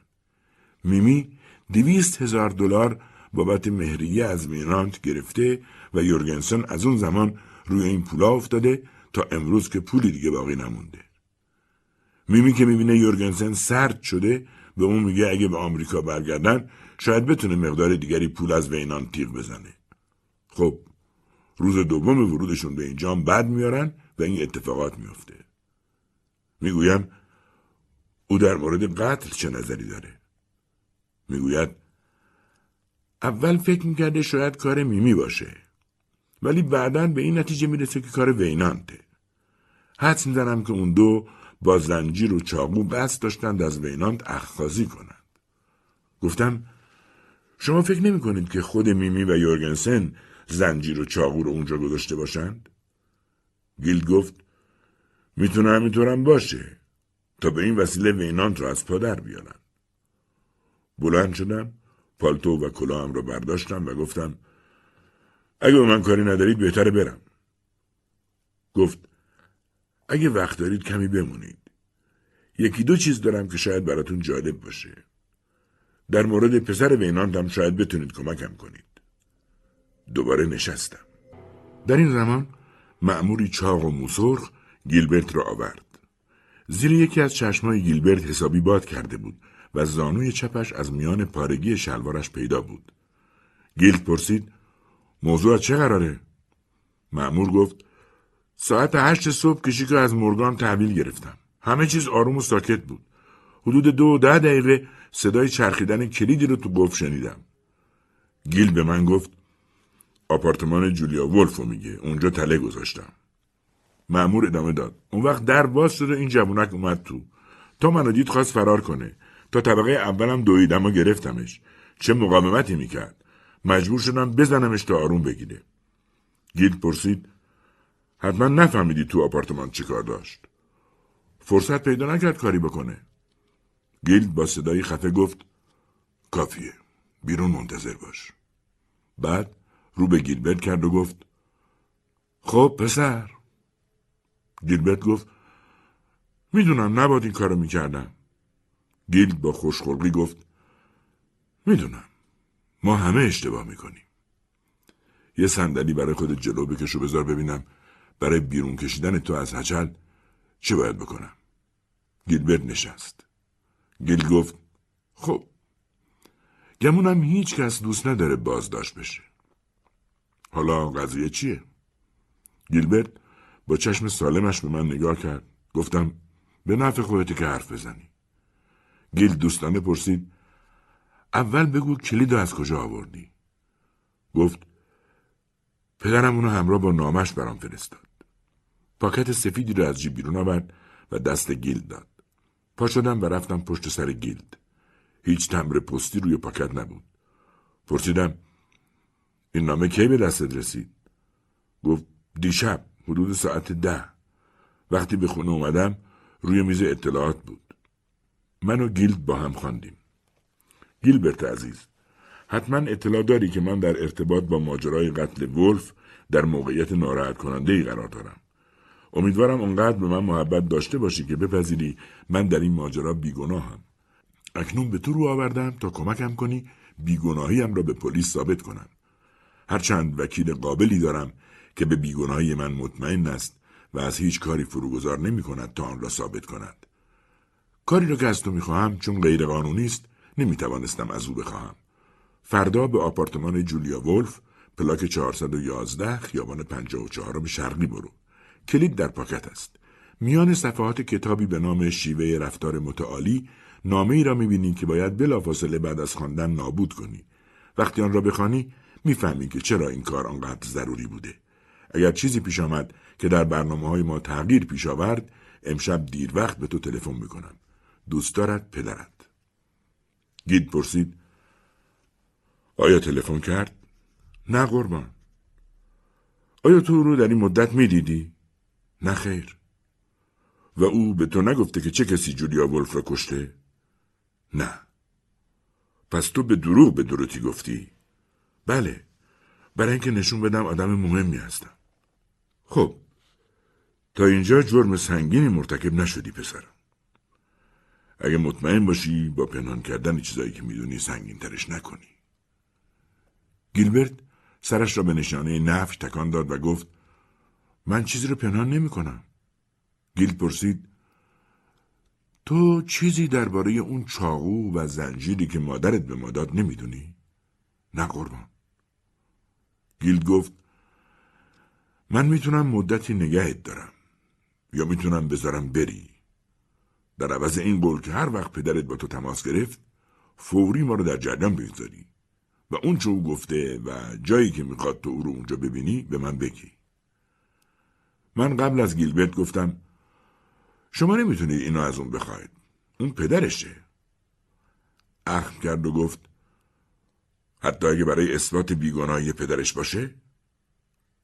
حرف نزدم. گفت خیلی خوب. پس قول بده اگه از تو خواست کاری بکنی نپذیری و بگی به من قول شرف دادی که نکنی. گفتم این حرف معقوله.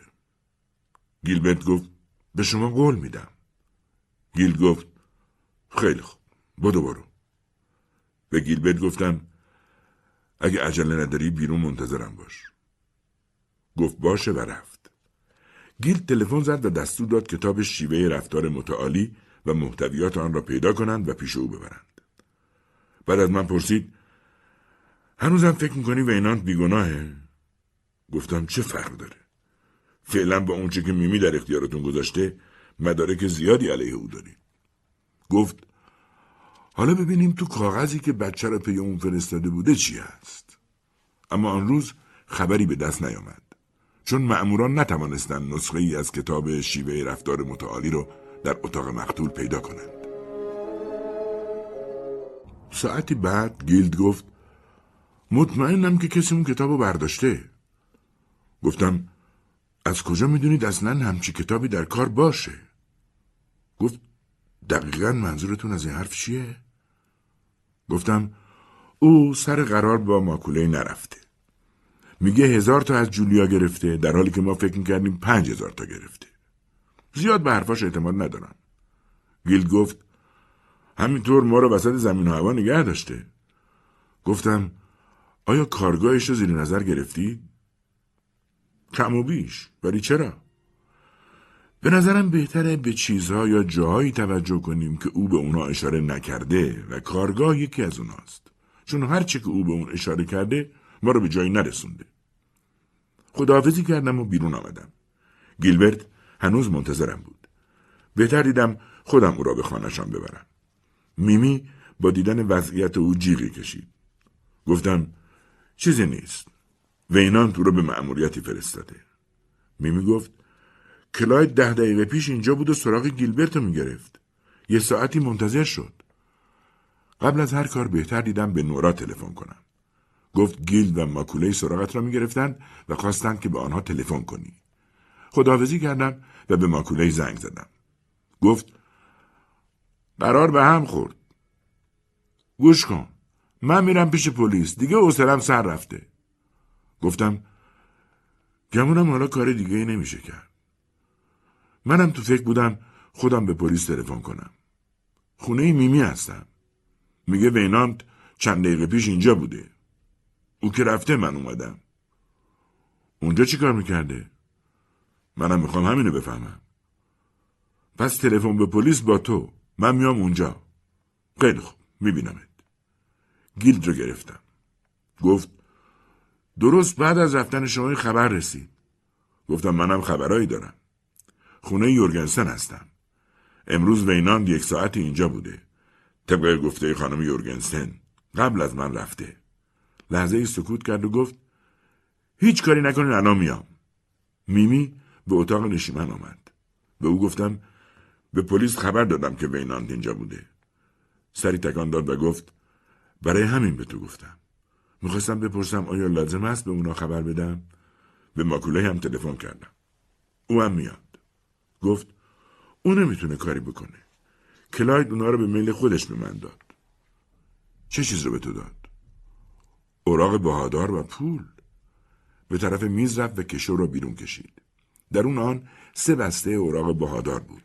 روی همشان چک صورتی رنگی قرار داشت به مبلغ ده هزار دلار در وجه خانم میمی یورگنسن که امضای کلاید وینانت پای آن بود. تاریخ چک پنج روز دیگر بود. گفتم چرا پنج روز بعد؟ گفت این مبلغ تو حسابش نداره. شاید تا یکی دو روز دیگه پول واریز کنه. به او اختار کردم سر این ماجرا طوفان بپا میشه. امیدوارم آمادگی اونو داشته باشی. به اعتراض گفت نمی‌فهمم چرا.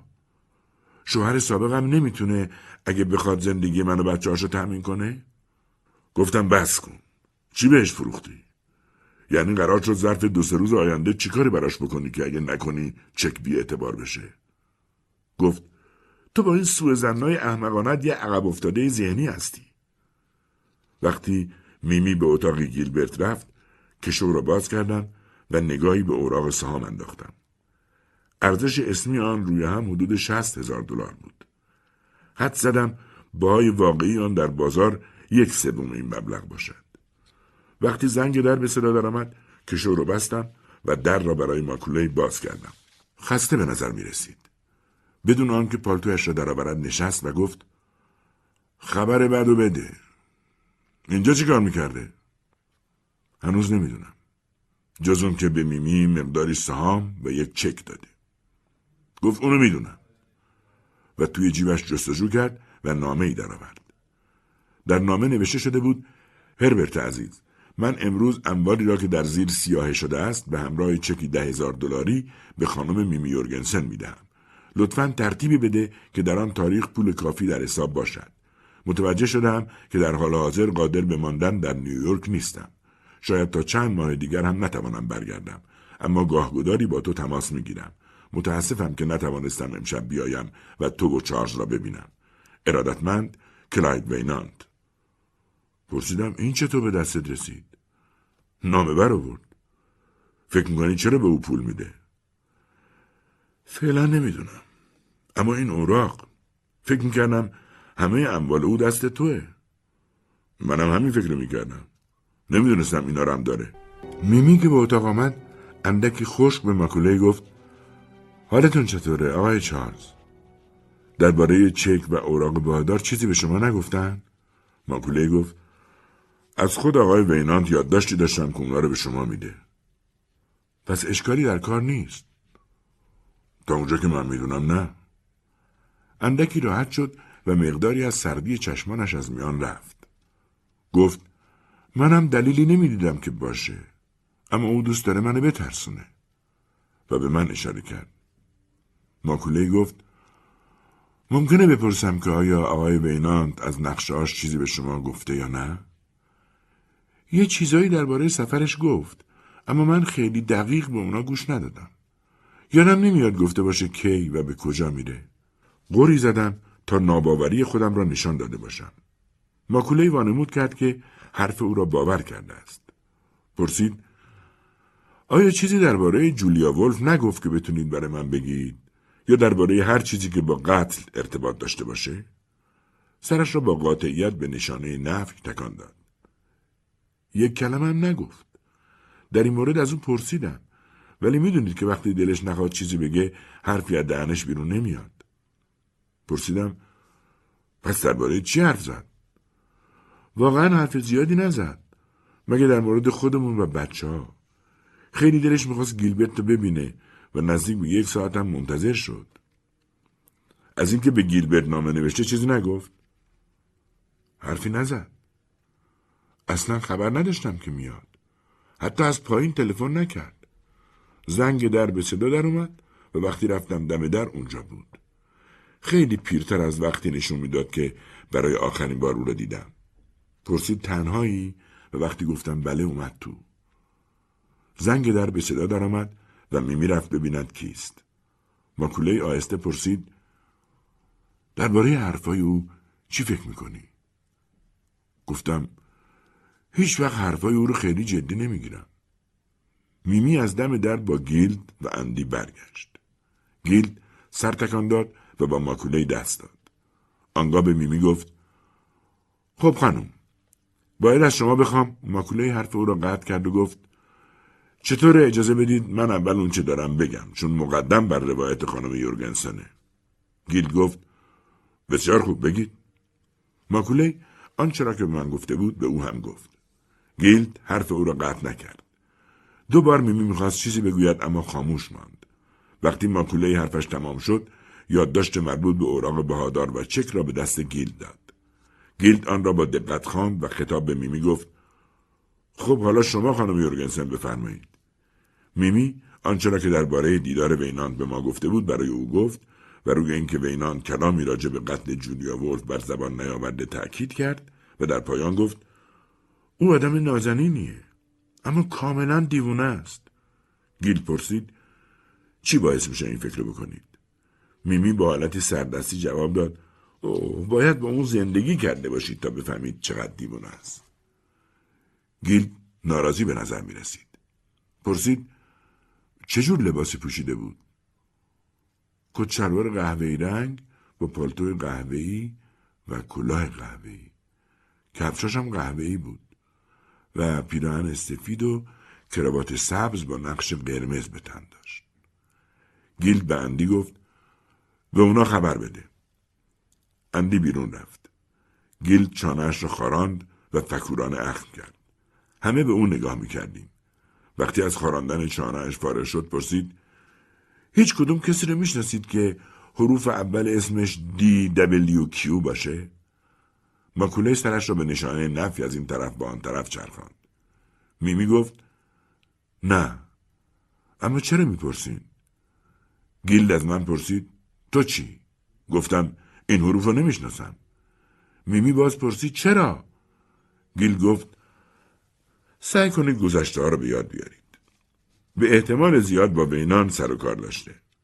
ماکوله پرسید مثلا چقدر گذشته؟ فعلا گفتنش آسون نیست. شاید چند ماه گذشته یا چند سال گذشته. آدمی نسبتا درشتندان، چاق و احتمالا لنگ. ماکوله باز گفت چنین کسی رو من بیاد ندارم. میمی گفت منم همینطور. اما دارم از کنجکاوی میترکم. کاش به ما می‌گفتید که معنی این حرفا چیه. گیلد سیگار برگ از جیب درآورد و آن نگاه کرد و آن را دوباره در جیب گذاشت و گفت حتما به شما میگم. جسد مردی با این مشخصات کف کارگاه ویناند دفن شده. گفتم آه. میمی هر دو دست را روی دهان گذاشت و ساکت ماند. چشمانش گرد شده بود و برق می‌زد. ماکولای اخم کرده پرسید شما مطمئنید؟ گیلد آه کشید و با لحنی خسته گفت می‌دونید که این چیزی نیست که کسی بتونه به حدس و گمان برگزار کنه. صورت ماکولای سرخ شد و گفت سوال احمقانه بود. چطور شد اونو پیدا کردین؟ خب این آقای چارلز مرتب اشاره می‌کرد که باید به اون کارگاه توجه بیشتری کرد. با توجه به اینکه این آقای چارلز از اون آدماییه که خیلی چیزا می‌دونه ولی به دیگران نمیگه امروز دو سه نفر رو به اونجا فرستادم تا ببینن چی می‌تونن پیدا کنن. قبلا یه بار اونجا رو بازرسی کرده بودیم و چیزی آیدمون نشده بود. اما این بار گفتم محل رو حسابی به هم بریزن. چون آقای چارلز گفته بود باید به اونجا توجه بیشتری بکنیم. در این گیرودار متوجه شدن که یک گوشه از کف سیمانی کمی تازه تر از بقیه است. اون رو شکافتند و اونجا اونچوری که از کالبد خاکی کیو باقی مونده بود پیدا کردند. حالا راجع به اون چی فکر می‌کنید ماکوله گفت چارلز خوب تیری تو تاریکی انداخته. از گیلد پرسیدم این آقای دی دبلیو کیو چطور کشته شده بود؟ گفت هنوز نمی‌دونم. پزشک قانونی هنوز کارشو تموم نکرده. به خصوص اون که جنازه اونو با اره تکه تکه کردن و در میون آهک خاک کردن تا گوشتی برش نمونه. اما لباساش توی بخچه همراه اوچال شده بود که در اون تکایی از یک اسا هم بود. و همین دلیل فکر می‌کنم شاید لنگ بوده خندیدم و گفتم اشتباه می‌کنید شرط میبندم تو اون گور استخوانهای وینانته اون مدت هاست که مرده و برای ردگم کردن لباسهای مرد چاق و لنگ رو با او چال کردند. گیلد فریاد کشید چه چیزی رو می‌خوای ثابت کنید؟ گفتم کدوم احمقی سر یک جنازه این همه دردسر به خودش میده و اون وقت آسون ترین چیزی رو که می‌تونه گم کنه یعنی لباس ها رو دست نخورده باقی می‌گذاره. شرط میبندم که حروف اول اسمم کاملا جعلیه. گیلد با حرارت کمتری گفت نمی‌دونم. این حروف رو سگک یک کمربند بود. خندیدم. میمی عصبانی گفت این مسخره است نیک. او چطور می‌تونه کلاید باشه؟ تو که می‌دونی او امروز بعد از نهار اینجا بود. به او گفتم هیس. داری نادونی می‌کنی که این بازی رو می‌کنی. وینانت مرده. بچه های تو وارث او هستند. این پول خیلی بیشتر از اون چیزیه که توی کشو داری. چرا می‌خوای به بخشی از پول قناعت کنی؟ در حالی که می‌تونی همش رو به دست بیاری. میمی رنگش پرید و گفت نمی‌دونم چی میگی. ماکولی گفت چارلز معتقده که وینانت امروز اینجا نیومده و کسی دیگه ای اون اوراق بهادار و چک رو به تو داده. شایدم خودت اونا رو دزدیدی. میمی گفت اما این مسخره است. گفتم عقلت رو به کار بنداز میمی. فرض کن وینان سه ماه پیش کشته شده و جنازش رو به شکل آدم دیگری در آوردن. ظاهر قضیه اینه که او رفته و به ماکوله وکالت تام داده. خیلی خوب. اون وقت تا ابد اختیار اموال دست ماکوله یا دست کم تا زمانی که کل اون رو به یغما برده باشه. ماکوله بلند شد و گفت چارلز نمی‌دونم می‌خوای چه چیزی رو ثابت کنی. من گیلد به او گفت سخت نگیرید. بذارید حرفشو بزنه. به میمی گفتم ماکوله وینانت رو کشت و جولیا رو کشت و نانهایم رو کشت. می‌خوای نفر بعدی لیست او باشی؟ تو باید خوب بدونی که اگر به کمکش بیای و بگی وینانت رو زنده دیدی چون نقطه ضعف او اینجاست او تنها کسیه که ادعا می‌کنه ماه پیش وینانت رو دیده. اگه روزی بخوای حرف دیگه ای بزنی راحت با همون تفنگ تو رو می‌کشه و گناهش رو به گردن وینانت میندازه و تو چرا این کارو می‌کنی؟ برای اون چند سهم نکبتی توی کشو؟ ذره از اون که اگه ثابت کنی وینانت مرده از طریق بچهات گیرت میاد. میمی به طرف ماکولهی برگشت و گفت ای موش کثیف دهان گیلد از حیرت باز ماند. از این حرف غافلگیر شده بود. ماکولهی خواست حرکتی بکند. منتظر نماندم و با دست چپ ضربه‌ای به چانه‌ش زدم. مشتم کاری بود و او را روی زمین انداخت. سر گیلد فریاد زدم. می‌خواد دیگه چیکار کنم؟ براتون توی زرورق بذارمش؟ حدود ساعت سه صبح به آپارتمان رسیدم. نورا و دروتی در اتاق نشیمن بودند و دروتی روزنامه می‌خواند. نورا فورا پرسید اونا رو واقعا ماکوله کشته بود؟ بله. در روزنامه صبح چیزی درباره وینانت بوده؟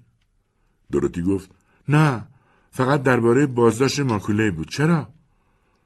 چون ماکولی وینانت را هم کشته نورا گفت واقعا دورتی زد زیر گریه و گفت می‌خوام برم خونه پیش مامانم نورا سعی نکرد او را منصرف کند او را با تاکسی فرستادیم سپس نورا گفت برام توضیح بده آقای نیک چارلز آیا او اعتراف کرده؟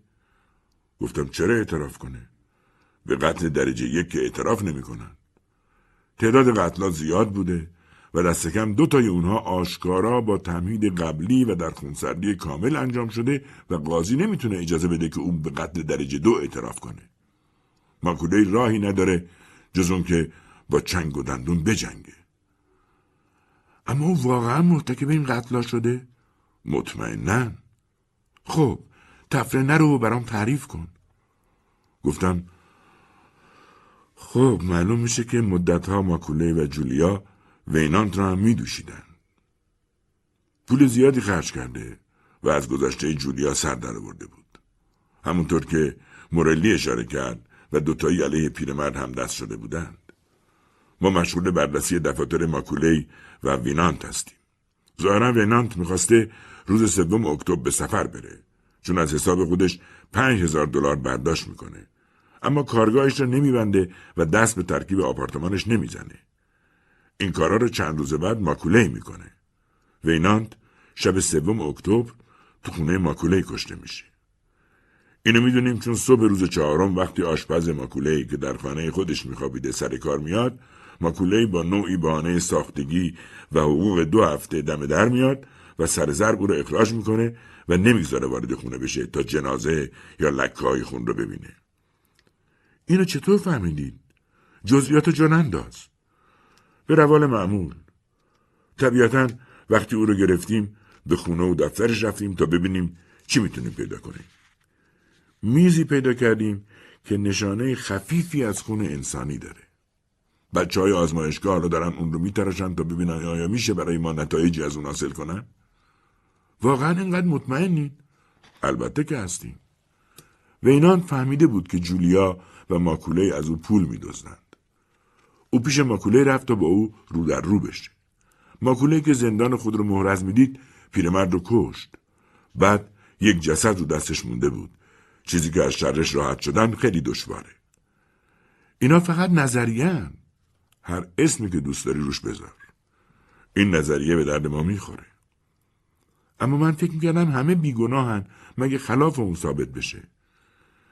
این فکر به درد هیئت منصفه می‌خوره نه به درد کاراگاه ها. کاراگاه آدمی رو که فکر می‌کنه مرتکب قتل شده پیدا می‌کنه و توی حبس میندازه و می‌گذاره همه بدونن که اون مجرمه و عکس رو در همه روزنامه ها چاپ می‌کنه. دادستان هم بر اساس اطلاعاتی که کاراگاه به دست آورده بهترین نظریه ممکن رو می‌پردازه و در این اسنا کاراگاه از اینجا به اونجا اطلاعات اضافی به دست میاره و مردمی که عکس توی روزنامه رو می‌شناسن و همچنین مردمی که اگر دستگیر نمی‌شد فکر می‌کردن بیگناه میان و چیزهایی درباره او میگن و کاراگاه در اسرع وقت او رو روی صندلی برقی میشونه. نورا گفت اما این خیلی علکی کار کردنه. اینطور نیست. قتلی که بر اساس محاسبه ریاضی انجام بشه اون رو فقط با محاسبه ریاضی میشه حل کرد. بیشتر قتلا چنین نیست و این یکی هم نبود. نمی‌خوام خلاف تصور تو از اینکه چه چیزی درست و چه چیزی غلط حرفی بزنم. اما وقتی میگم احتمالا جسد رو تکه تکه کرده تا بتونه اون رو توی کیسه به شهر بیاره تنها اون چیزی که میگم که بیشترین احتمال رو داره. این کار در روز ششم اکتبر یا بعد از اون انجام شده. چون تا آن زمان دو نفر مکانیک ویناند پرنتیس و مکنوتون در کارگاه کار می‌کردند و هنوز اخراج نشده بودند. و کارگاه بسته نشده بود بنابراین وینانت رو کف کارگاه دفن می‌کنه و لباسای آدمی چاق و عصای مردی لنگ و کمربندی با حروف کیو رو همراه او دفن می‌کنه و این همه رو طوری میچینه که آهک در اونها اثر نکنه. برخلاف گوشتای جنازه و دوباره کف کارگاه را آسفالت می‌کنه. از طریق تحقیقات پلیس و اشاعه خبر به وسیله روزنامه ها خیلی احتمال داره بفهمیم لباس ها و اصا و سیمان را از کجا خریده یا به دست آورده. بعدها توانستیم رد سیمان را پیدا کنیم. آن را از یک فروشنده زغال سنگ در بالای شهر خریده بود. اما در مورد بقیه چیزها شانس چندانی نداشتیم. نورا ظاهرا قانع نشده بود. میبایست بحثم را ادامه دهم. لذا اضافه کردم این از جسد. می‌رسیم به کارگاه. او با تجدید اجاره کارگاه و خالی نگه داشتن اون ظاهرا در انتظار بازگشت وینانت می‌تونه مطمئن باشه که هیچ کس قبر رو پیدا نمی‌کنه. و اگرم اتفاقا کسی اون رو پیدا کرد اون وقت آقای D.W.Q ی چاق تا اون وقت استخوانای وینانت از گوشت عاری شده و از اسکلت او کسی نمی‌تونه بفهمه که چاق بوده یا لاغر. به دست وینانت کشته شده که آفتابی نشدن وینانت رو توجیه می‌کنه. تکلیف اینم که روشن شد ماکولی وکالتنامه جعل می‌کنه و با کمک جولیا دست به کار انتقال تدریجی پولهای کلاید مرحوم به خودشون میشن. حالا باز فرضیه پردازی می‌کنم. جولیا از قتل ناراضیه و ترسیده و ماکوله چندان مطمئن نیست که روزی جولیا او را لو نده. به همین دلیله که وادارش می‌کنه با مورلی به هم بزنه. حسادت وینانت رو بهانه می‌کنه. از اون میترسه که جولیا احساساتی بشه و با مورلی درد دل کنه. پس شروع به نقشه کشیدن می‌کنه. اما ناگهان اوضاع خطرناکتر میشه. میمی و بچهاش از راه می‌رسند و در پی وینانت شروع به پرسجو می‌کنن. و من به شهر میام و با اونها در ارتباطم و ماکولای فکر می‌کنه که به اونها کمک می‌کنم. تصمیم می‌گیره خیالش را از بابت جولیا راحت کنه و او را از سر را برداره. ولی هرچه پیش میره اوضاع بدتر میشه. اون روز سر راهش به اینجا برای نهار میسته و به دفترش تلفن می‌زنه و وانمود می‌کنه که وینانته و اون قرار رو می‌گذاره به منظور تایید حضور وینانت در شهر. بعد جولیا به او تلفن می‌زنه و میگه که منتظر میمیه و میگه که میمی فکر می‌کنه او دروغ میگه که نمی‌دونه وینانت کجاست. احتمالا لحن جولیا خیلی نگرانه. از این جهت تصمیم می‌گیره که خودش رو زودتر از میمی به اونجا برسونه و موفقم میشه. می‌رسه و جولیا رو می‌کشه. تیرانداز مزخرفیه. تیراندازی او رو در دوران جنگ دیدن. احتمال داره که اولین گلولش خطا رفته باشه و با چهار تا گلوله هم موفق نمیشه که کار جولیا را تمام کنه. اما احتمالا فکر می‌کنه مرده. از طرفی به هر حال مجبور پیش از ورود میمی محل رو ترک کنه. از این جهت تک زنجیر وینانت رو که برای محکم کاری آورده میندازه. و اینکه سه ماه اون رو پیش خودش نگه داشته حاکی از اونه که از همون ابتدا قصد کشتن جولیا رو داشته و به سرعت خودش رو به دفتر میرسونه تا با استفاده از فواصل زمانی برای خودش محملی قانونی دست پا کنه. دو چیز رو که پیش بینی نکرده یعنی نمی‌تونسته پیش بینی کنه اینه که نانهایم اون دوروبر میپلکه و می‌خواد خودش رو به جولیا برسونه. لذا خروج او رو از آپارتمان جولیا می‌بینه. شاید حتی صدای گلوله رو هم شنیده و اینکه میمی که ته دل قصد گرفتن حق سکوت داره زنجیر رو پنهان می‌کنه تا اون رو به عنوان حربه ای برای به زانو در آوردن شوهر سابقش به کار ببره. به همین دلیل مجبور میشه به فیلادلفیا بره و تلگرامی برای من و اون نامه برای خودش بفرسته. اگر میمی فکر کنه که وینان سوء زنها رو به طرف او معطوف کرده اونقدر دیوونه میشه که مدرکی رو که علیه او داره به پلیس تسلیم کنه. هرچند تمایل میمی به آزار دادن به یورگنسن تقریبا همه چیز قاطی می‌کنه. البته ماکلی می‌دونه که یورگنسن همون روزواتره. درست پس از اون که وینانت رو می‌کشه کاراگاهان رو به اروپا میفرسته تا میمی و بچههاش رو زیر نظر بگیرن. ادعای اونها نسبت به انبار وینانت از اونها افرادی بالقوه خطرناک ساخته. اونجاست که کاراگاهان می‌فهمن یورگنسن کیه. گزارش های اونها رو در پرونده های ماکوله پیدا کردیم. البته حسب ظاهر این اطلاعات رو برای وینانت می‌خواد. اون وقت کم کم دلواپس حضور من میشه. دلواپس اینکه من فکر نمی کنم وینانت مجرم باشه. نورا گفت چرا تو فکر نمی کردی وینانت مجرم باشه؟ چرا می باعث نامه بنویسه و با میمی زدیت کنه؟ یعنی تنها آدمی که با پنهان کردن مدرک جرم به او کمک می‌کنه؟ به همین دلیل وقتی زنجیر را عرضه کرد فکر کردم ساختگیه. فقط خیلی دلم می‌خواست که اون را از چشم میمی ببینم. مورلی هم مایه نگرانی ماکوله بود. چون نمی‌خواست سوء ظن متوجه کسی شه که احتمالا در کوشش برای خلاصی خودش اون رو به جهت غلط بندازه.